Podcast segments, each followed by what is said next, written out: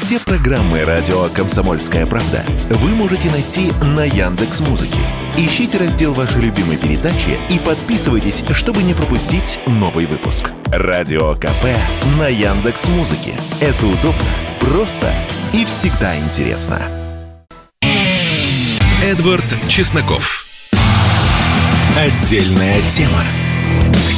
Ровно неделю назад, когда я в этой самой студии вел этот самый эфир, вспыхнуло оно самое. Здесь можно процитировать классика про русский бунт бессмысленный беспощадный. Можно вспомнить про Хованщину, это 1682 год, бунт стрельцов, тоже бессмысленный и беспощадный, которые как бы существовали отдельно от российского государства, требовали себе привилегий, ну и, в общем, общем, российское государство рассказало стрельцам в 1682 году о том, как они заблуждались, да и, в общем, стрелецкий мятеж при Петре Первом тоже когда он уже был достаточно взрослым, тоже все помнят. И я прочитал уже в тех же самых телеграм-каналах, которые вы читаете, огромное количество конспирологических версий, взаимоисключающих абсолютно, и скажу так. Некоторые молчали, не будем тыкать пальцем, кто это молчал. Они сами про себя все знают. А вот мы с самого начала утром той субботы четко сказали, что мы с нашим президентом. И при всех наших симпатиях к русским воинам, которые там, разумеется, при поддержке регулярных частей МОРФ, о чем почему-то вообще никто не вспоминает, освобождали Бахтемовск, Солидар, Попасную, конечно, а, но подождите, это одно, а вот э, мятеж – это другое. И мы всегда были и будем с нашим президентом, который четко расставил все по своим местам. И самое главное, знаете, как такая шутка месяца.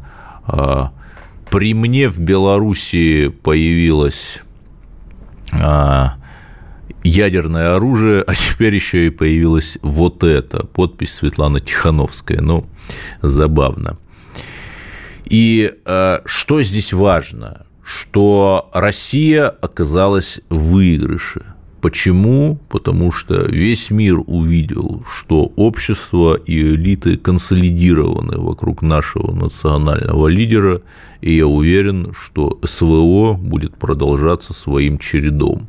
При этом, заметьте, хотя говорили, что вот, дескать, сражаются только эти ребята, а другие не сражаются, но мы увидели, что катастрофой это не стало. Значит, сражаются все и регулярные части МОРФ тоже. Как минимум, не хуже. И это хорошо.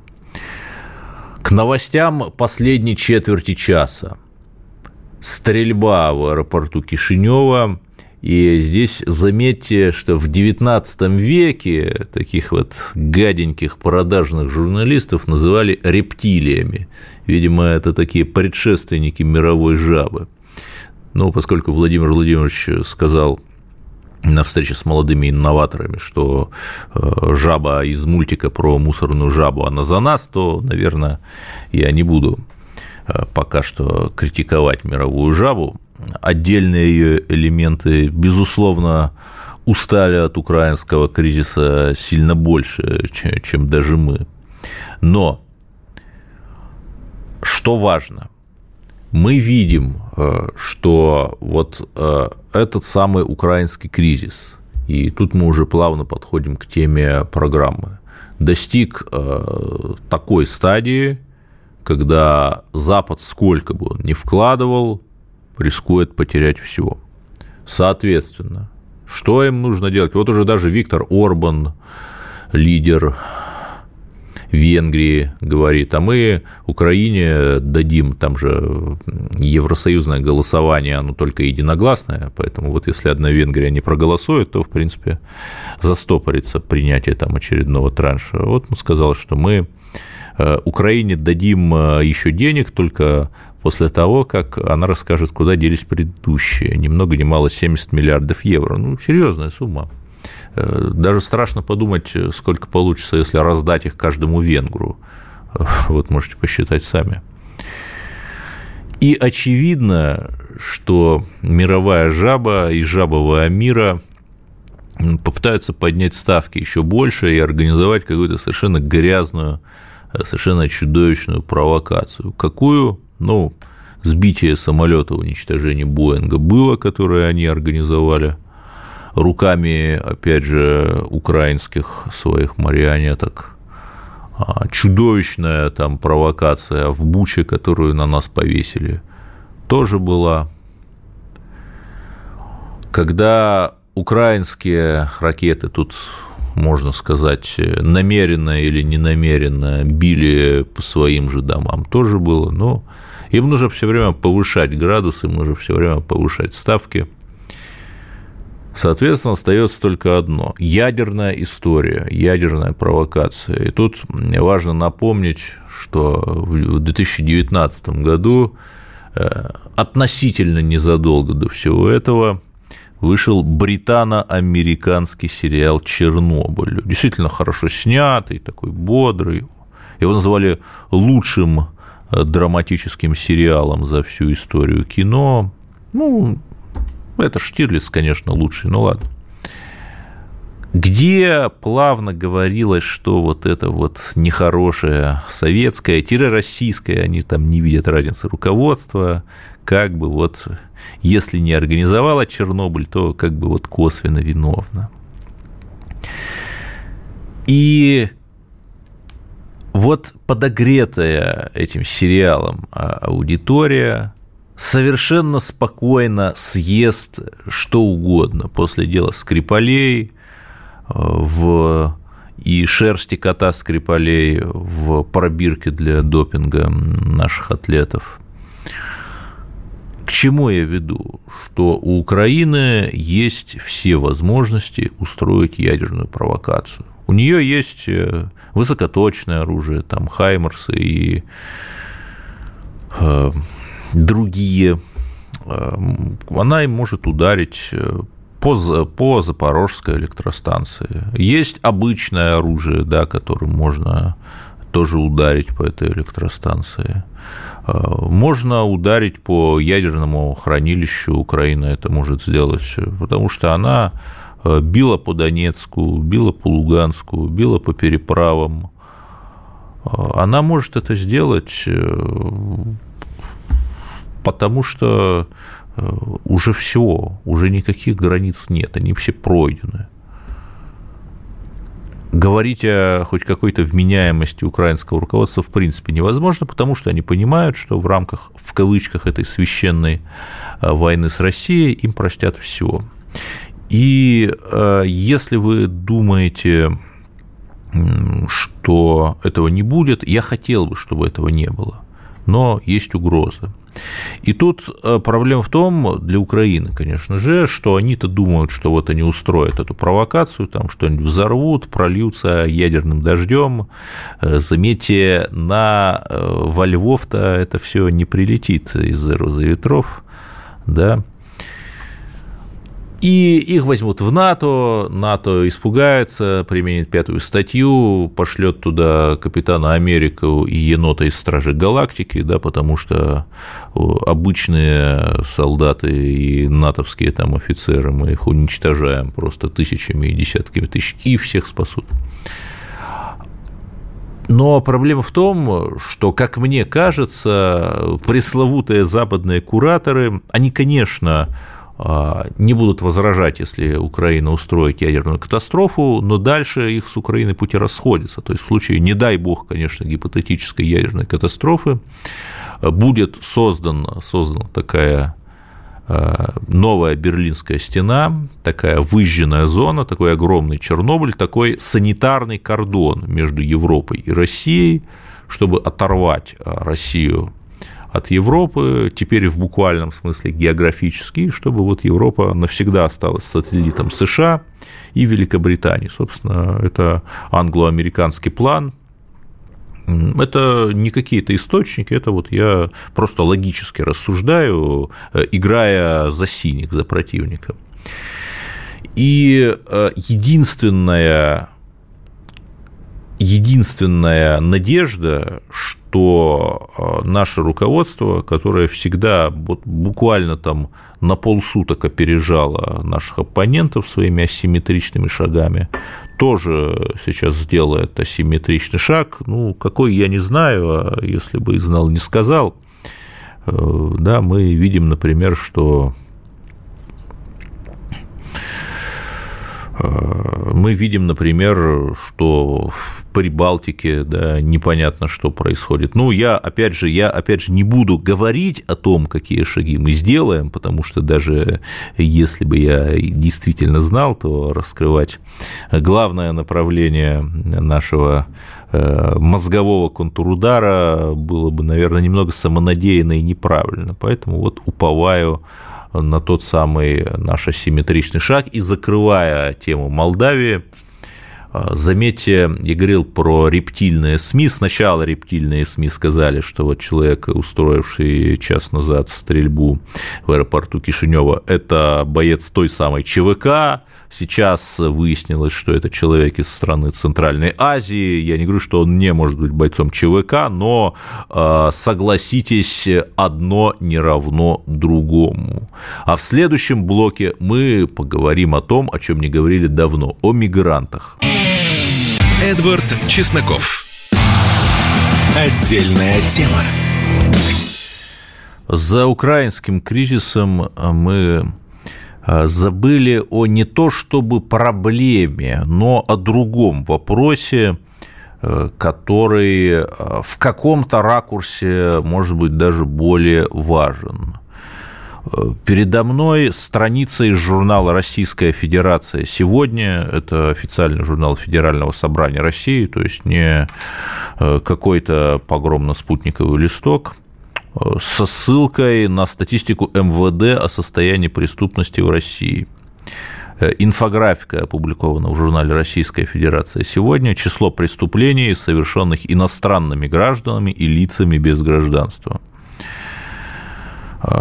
по годам, начиная с 2020. Вот сейчас слушайте. 2020 – 34 тысячи, следующий 21 – 36 тысяч, рост на 2 тысячи. А, следующий 2022 – 40 тысяч, то есть рост ну, почти на 4 тысячи. 2023 – 11 тысяч, но это за январь-март, то есть за первый квартал. Умножаем на 4, 11 э, в пересчете на год э, в проекции уже получается больше, чем в предыдущем. То есть из года в год э, количество преступлений, совершенных иностранными гражданами и лицами без гражданства, растет. При этом единственный год, когда это количество преступлений уменьшалось, как раз это был 2020 год – оно сократилось на полтора процента, но, в общем, понятно почему, ибо когда ты сидишь на самоизоляции, тебе физически невозможно или очень сложно совершить какое-то преступление. Привет, коронавирус.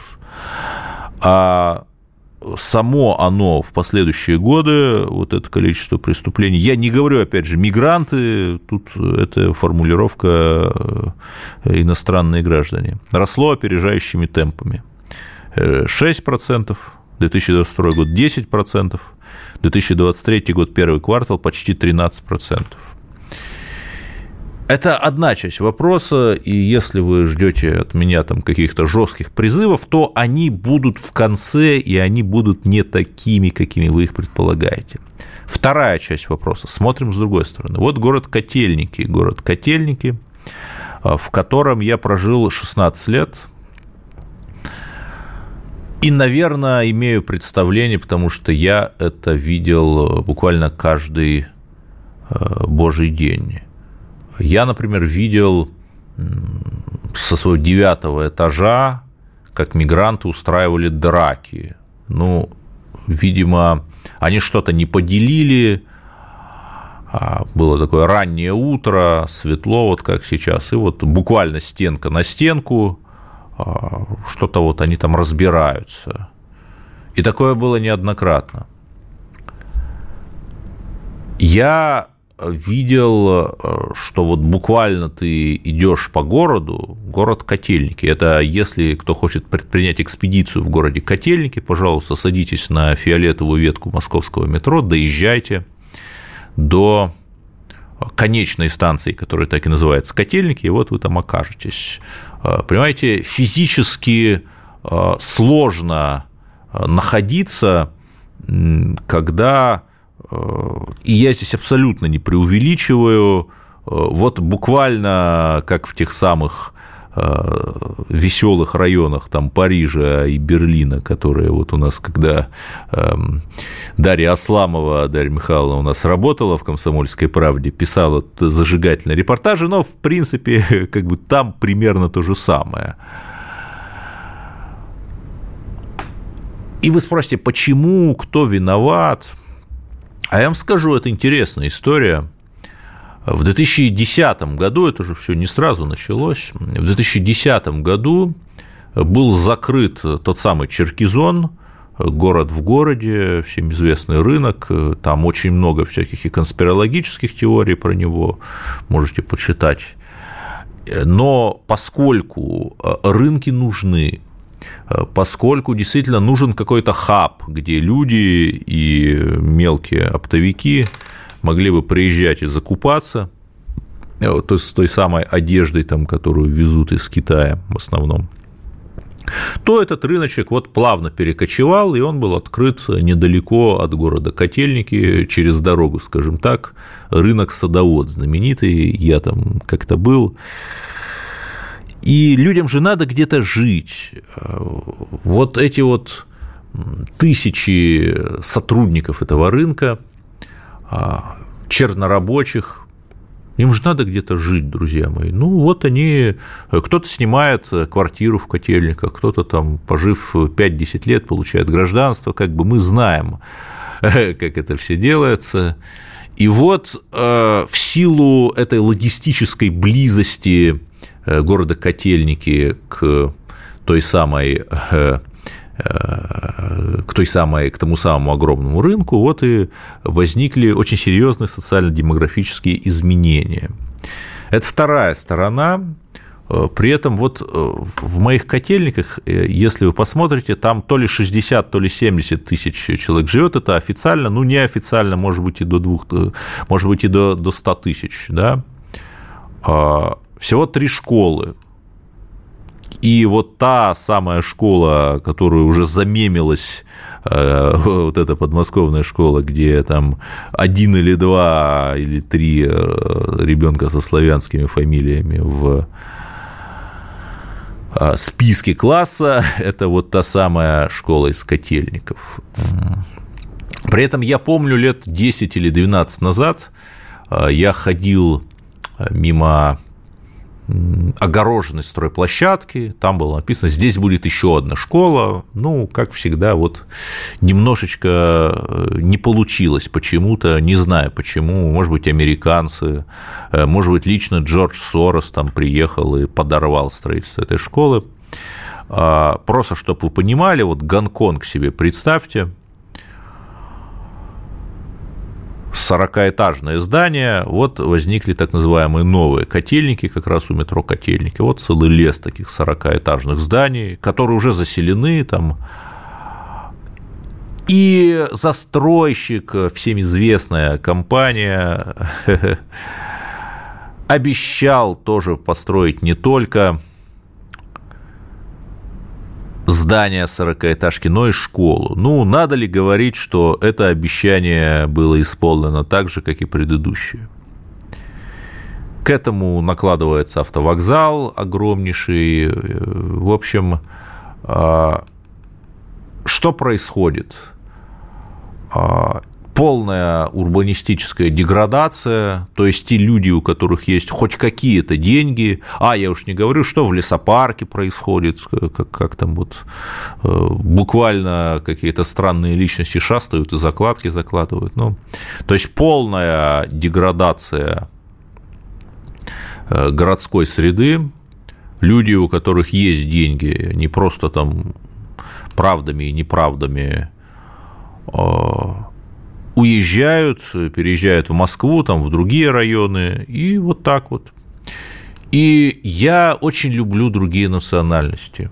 Я летал в Африку, там дружил с африканцами и дружу. Это же проблема э, не в национальной принадлежности, а в том, что ну, даже не нужно проводить социологический опрос, да, чтобы понять, что вот эти вот новые котельниковцы, котловчане, котельниковчане, они не связывают свое будущее с Россией, даже вот то странное аморфное понятие россияне, кто такие россияне, там, да, ну там дагестанец, так он дагестанец, чеченец, так он чеченец, русский, так он русский, да. Даже вот то аморфное понятие россияне, они себя не связывают с этим понятием. И тут что интересно, с некоторыми странами Центральной Азии, да, вы спросите, что делать? Ну, два рецепта, потому что, ну, понятно же, там писали в а, телеграм-каналах, что Э, совет по межнациональным отношениям при мэре Котельников там ни разу не собирался. Ну, друзья мои, хорошо, а, а, а если он соберется, да, вот, вот что изменится, да, что изменится, если вот этот вот совет по межнациональным отношениям при мэре Котельников соберется? То есть э, э, новые котельниковцы сразу станут настоящими россиянами, да, они все там пойдут массово записываться в добровольцы или что-то. Да ничего, да, и вот вы там, э, кто-то, может, скажет, там, до репрессии, депортации, ну, друзья мои, люди, ну, кого депортировать? В большинстве своем там люди за, э, за то десятилетие, которое прошло с момента открытия того рынка, они легально получили гражданство, все живут. А что можно сделать? Например, в Котельниках все две небольших церкви, да, Почему нельзя, например, церковь открыть в Котельниках и церковно-приходскую школу?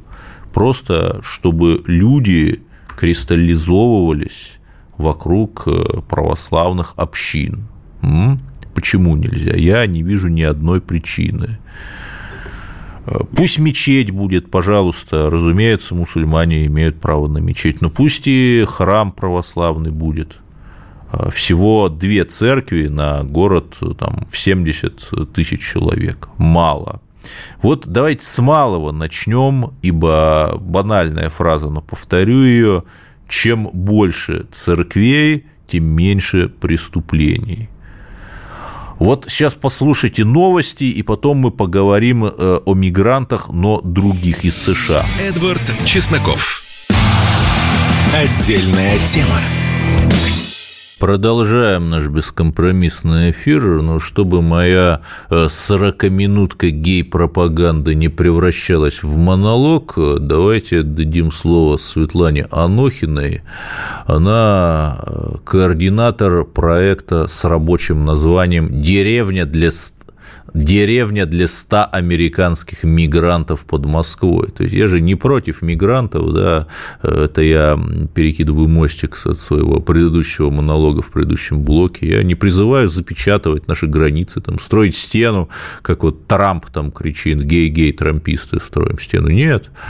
Но миграция – это такой же процесс, да, как, э, я не знаю, ставка Центробанка, которую нужно также, также можно ее модерировать для достижения каких-то целей, там, э, усушки денежной массы для борьбы с инфляцией, там, или наоборот, разгона экономики. Понимаете, иммиграция – это такой же процесс, вернее, государственная миграционная политика. Да, здравствуйте, Светлана, э, расскажите, что это за 100 американских мигрантов. Здравствуйте. Ну, я хотела бы начать с самого начала вообще, как мы к этому пришли, буквально в двух словах. Да? Я сама россиянка, которая прожила в США более 9 лет, э, и год назад, в феврале, мы с мужем и с пятью детьми переехали сюда, в Россию. Мой муж истинный американец, то есть он э, не знает, э, никогда не знал ничего особо о России, все, что он слышал о России от меня, а до того, как встретил меня, все, что он слышал о России, это было по голливудским фильмам и пропаганде, которую он слышал. Поэтому, приехав сюда, в Россию, он был удивлен тем, что это совсем не то место, которое он себе представлял увидеть. Да, медведи в ушанках не ездят на велосипедах по улицам. В итоге муж э, начал снимать ролики и показывать их э, э, на аудиторию англоговорящую для того, чтобы у людей было представление, в общем-то, о том, что такое Россия. И мы, в общем-то, не планировали никакого иммиграционного процесса, всем этим заниматься, но нам стали поступать в большом количестве комментарий и письма по e-mail от людей, иностранцев из западных стран, о желании посетить Россию или переехать, собственно, эмигрировать в Россию. А, таким образом, от общественной инициативы мы а, обратились а, к, сюда, к Госдуму, к депутату Госдумы Дмитрию Медведеву, к Дмитрию Кузнецову, простите, с просьбой поддержать нашу общественную инициативу. И мы открыли Центр иммиграции онлайн а, для помощи переселенцам. А, и, собственно, за это время как раз а, очень много людей из а, стран, так называемых недружественных стран, стали обращаться к нам. И эти люди оказались очень даже дружественные люди, которые любят Россию, поддерживают Россию и которые на самом деле большим желанием говорят переехать в ну, Россию. Но тут что важно, я так понимаю, что это люди, причисляющие себя к сторонникам традиционных ценностей. Да, это люди, которые поддерживают традиционные ценности, семейные ценности, и э, очень многие из них пишут, что для них действительно сейчас Россия – это то место, которое они видят как такой последний оставшийся островок э, в этом мире, куда они вообще могут обратиться, куда они могут приехать и жить спокойно и растить свои семьи, потому что в России поддерживают традиционные ценности. Ну вот я для... напомню, что буквально э, на прошлой неделе там Дума рассматривала закон о запрете трансгендеров, вернее, там, операции по смене пола по произволу человека. Да. Я а... тоже слышала законе. И я думаю, что вот это вот, э, которая может быть для нас там тема не номер даже там 5 или номер 10 по порядку, но для них это важная тема, учитывая вот без... буйство трансгендерной пропаганды у них и в школах, и в СМИ, и в спорте. Да, это действительно именно а, пропаганда, потому что дело в том, что они не ходят, конечно, не кричат а, по улицам, привлекайте своих детей, да, но это все очень как бы потихонечку и э, осторожно так проникает в общество. И самое страшное, что родители уже не могут на это повлиять, потому что по многим законам ребенок имеет право на выбор своего пола, имеет право как бы отстаивать свои интересы, и люди просто боятся как-то об этом открыто говорить. Поэтому христианские семьи, да, и семьи, которые поддерживают традиционные ценности, они действительно беспокоятся прежде всего за своих детей. Хорошо, а и вот это... сколько людей помимо вашего мужа там переехало уже? А, сейчас на данный момент в процессе находится 15 человек. Вот почему я здесь сейчас нахожусь, потому что мы как раз а, встретились сегодня с нашим первым переехавшим а, человеком, американцем, который как раз приехал сейчас пока на разведку, как бы посмотреть Россию, посмотреть жизнь здесь. И вот сейчас есть таких 15 человек, которые прямо находятся в процессе. То есть вот в этом месяце они приезжают. А они хотят деревню какую-то себе построить, да, под Москвой? А, есть один такой проект, да, на самом деле это очень разные люди. Многие из них а, это обыкновенные люди разных профессий совершенно. Да. Есть фермеры, которые хотели бы сюда переехать и сразу здесь начать какое-то фермерское хозяйство, потому что у них есть большой опыт. А есть люди, которые слышали о таком проекте, как «Американская деревня». Тоже было много заявок. Они хотели приехать и покупать здесь а, какие-то, либо строить, либо покупать дома и жить вот таким вот обществом, ассимилироваться в нашу культуру и потом как бы продолжать уже а, может быть, в других частях жить России, потому что Россия большая, им, конечно, нужно посмотреть сначала, и потом уже определиться с окончательным выбором. Да, но тут я поясню, почему, например, для американских фермеров, да и любых других Россия интересно, потому что там у них, например, есть всем известная фирма Monsanto, там она сейчас по-другому называется, у нее были там слияния, поглощения, переименования, и ты не можешь вот так просто сеять зерно там и продавать его, да, ты можешь сеять только геномодифицированное зерно. А что там, не вырастут ли у тебя там дети трехголовые, да, простите меня за эту метафору на этом генномодифицированном зерне, никто не знает. А здесь земли непочатый край, вот деревни просто вымирают, вы русских писателей деревенщиков почитайте. Тот же там Джон Капиский, сыровар из Владимирской области, там просто приехал, поднял деревню деревню. Вот я правильно понимаю, Светлана, что э, если говорить о фермерах, то вот их в том числе и это мотивирует сюда переезжать. Скорее всего, вы правы про такую причину. Я даже не слышала. Основная их мотивация – это то, что земля действительно дешевая и э, цены, скажем так, то, что они могут позволить себе в России, они не могут позволить там. И конечно, традиционные ценности. То есть они хотели бы жить, а, многие из них православные, они хотели бы жить рядом с такими же семьями, которые поддерживают точно такие же христианские убеждения. Они хотели бы жить вместе и возделывать землю.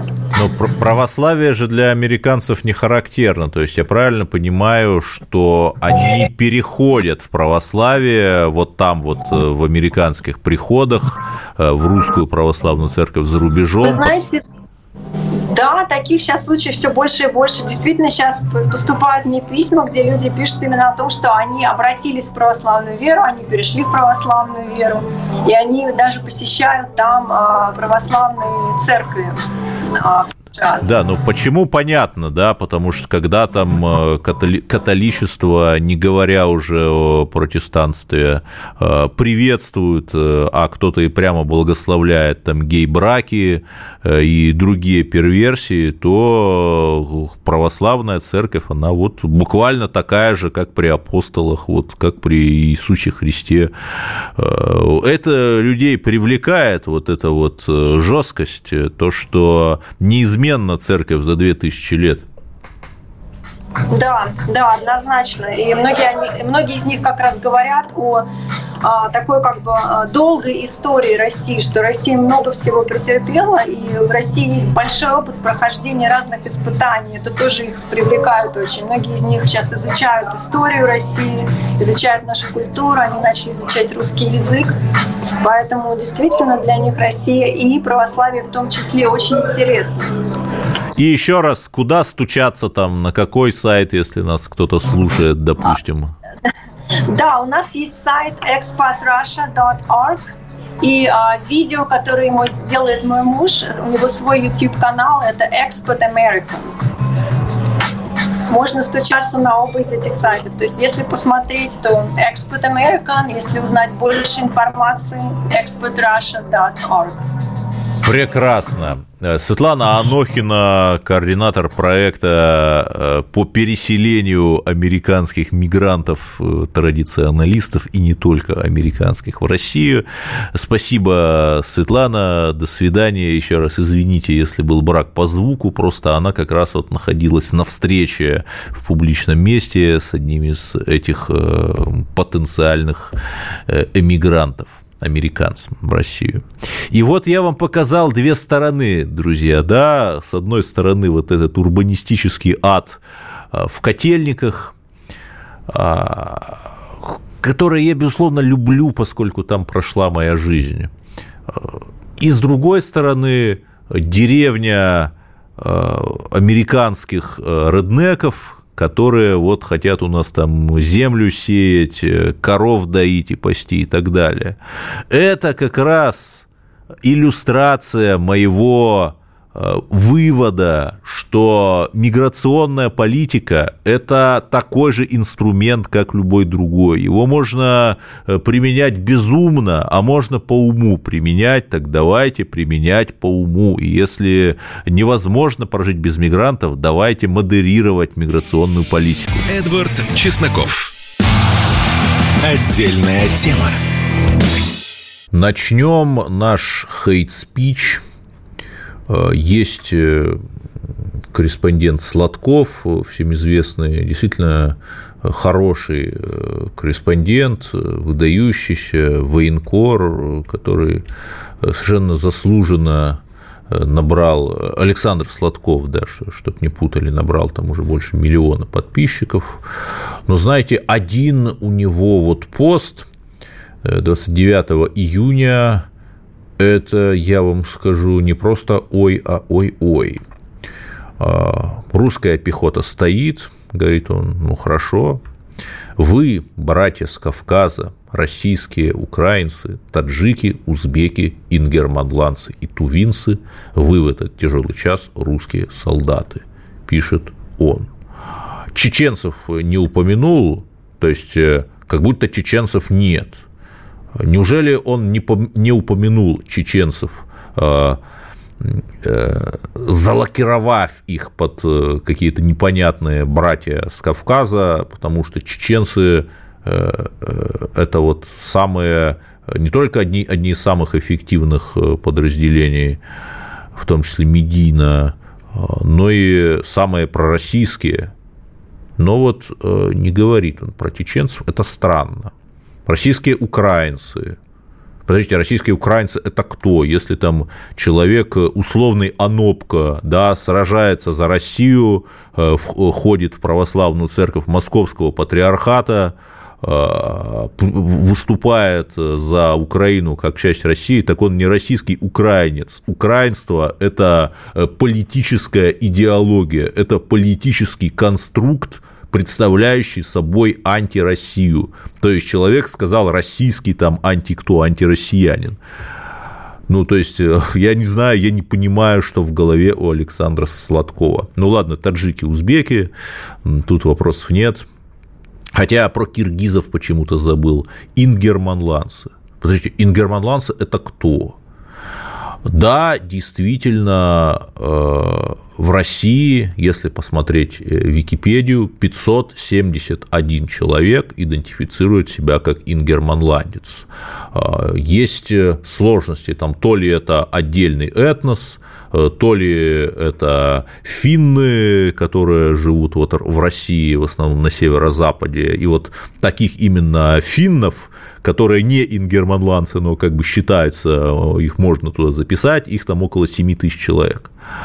Но мы ведь понимаем, что ингерманландцы, там, Ингрия – это сепаратистский проект. По крайней мере, именно такое содержание. Спасибо западным партнерам и их э, пятоколоночным подпевалам. Э, этот проект получил вот за последние годы. То есть ровно такая же Украина, как антироссия, только вот в другом месте. То есть сепаратистский проект на территории Санкт-Петербурга. И да, можно сказать, что как бы э, это какие-то фрики даже из, из тех 500 человек, которые записали себя как вингерманландцы, они э, даже из тех 571 человека крайне сложно вот найти прям такого хардкорного сепаратиста. Но, понимаете, 110-120 лет назад и украинский сепаратизм и национализм существовал только где-то в головах пресловутого австрийского генштаба, Э, самый большой клуб русских националистов, русских националистов был в Киеве, э, неожиданно, да, э, Сикорский, там, да, отец авиаконструктора, вот в этот клуб захаживал. То есть, если Сладков, военкор, не знает о сепаратистском антирусском проекте под названием Ингерман Лансы, то его нужно просто гнать из профессии, потому что он проф непригоден и элементарно не знает, какими нарративами э, оперируют значит, наши враги. Если он об этом знает и намеренно об этом пишет, ну, тут уж я не знаю. Тут уж я не знаю, что сказать. У меня нет слов. В общем, э, наш минус, э, безусловно, минус наш мы посылаем господину Сладкову. Но тут как? Тут что? Вот есть такой YouTube-канал ЧБУ. Человек делает обзоры на фильмы, там западные блокбастеры, э, строит конспирологические сюжетные теории. У него 3 миллиона подписчиков. Если у тебя 3 миллиона подписчиков э, на Ютубе, то ты миллионер, по крайней мере, рублевый. Но этот человек, э, как э, недавно выяснилось, буквально просто берет какие-то англоязычные обзоры на те же самые фильмы, переводит их даже не меняя последовательности, буквально берет те же самые кадры, и делает свои вот эти видосы, там, зарабатывает, и, пожалуйста, и слава богу, я это к тому, что не нужно обманываться там миллионом подписчиков Сладкова, или там тремя миллионами подписчиков этого ютубера ЧБУ, вот э, сам э, миллион подписчиков, да, тебе, в общем, ничего не дает, э, если ты этот свой миллион, этот свой огромный капитал не используешь во благо Родины. Вот э, мы, опять же, э, посмотрим там, посмотрите, как во время этой хованщины, э, этого мятежа, кто как себя вел, в том числе и топовые блогеры. Ну, я не называю фамилии, опять же, потому что это очень уважаемые журналисты, в том числе как бы из патриотического лагеря, но все все про всех знают. И это, наверное, самый главный итог вот этой истории – это перепись. Это перепись э, тех, э, кого Александр Гелич Дугин называл шестой колонной. Шестая колонна – это те, кто, в отличие от пятой колонны, я напомню, как бы патриоты, как бы за Россию, они могут даже там критиковать э, тоже правительство но с позиции такой патриотической.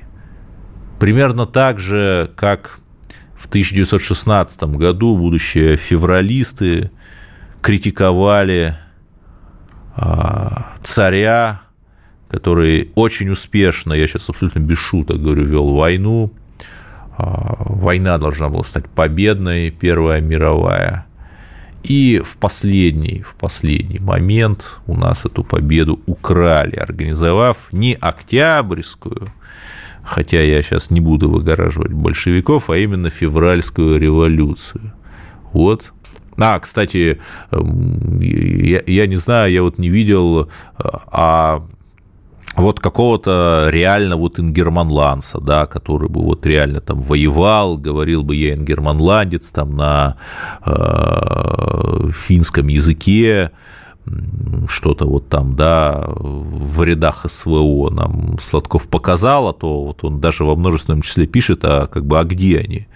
Там чеченцы, вопросов нет, воюют, там тувинцы, вопросов нет, там русские, безусловно, вопросов нет, сотни тысяч человек – русских именно, не требующих себе там каких-то привилегий за это.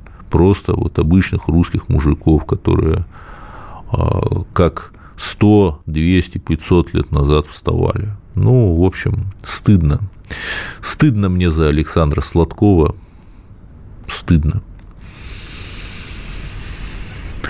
Но давайте все-таки поговорим о чем-то хорошем, следующая неделя – это день семьи, любви и верности. И давайте вот мы вспомним о наших родных, если вы не звонили там детям или родителям, особенно родителям, бабушкам, дедушкам, позвоните им, скажите, как вы их любите, что вам их не хватает, что вы очень благодарны им за то, что они вас воспитывали. Скажите им об этом, потому что в конечном счете семья – это самое главное. Семья, любовь и наша Родина. Это огромное испытание, через которое мы сейчас проходим. Оно сделает нас еще сильнее, еще сплоченнее, еще добрее в какой-то мере, потому что когда мы видим вот такого абсолютно беснующегося врага, который совершает чудовищные преступления, эти вот украинцы с замороченными э, натовцами головами, мы понимаем, что вот мы стоим, стояли и будем стоять на наших ценностях, на правде, на добре, на вере, на справедливости. И я уверен, что мы победим. Но другое дело, что победа не дается просто так. Вот э, пресловутая там демократия, многопартийность, э, свобода слова, да, они в 91 году на нас, по сути, свалились, просто вот так вот взяли, и мы мало что делали, да, чтобы укрепить вот это все, отстоять. И вот сейчас нам это все отстаиваем. Сейчас мы это все отстаиваем. И поэтому мы победим, потому что альтернативой будет полное уничтожение. У нас нет другого варианта, кроме как встать вперед, сказать «Христос воскресе» или там «Аллаху Акбар», если вы мусульманин, и победить. Спасибо. Эдвард Чесноков. Отдельная тема.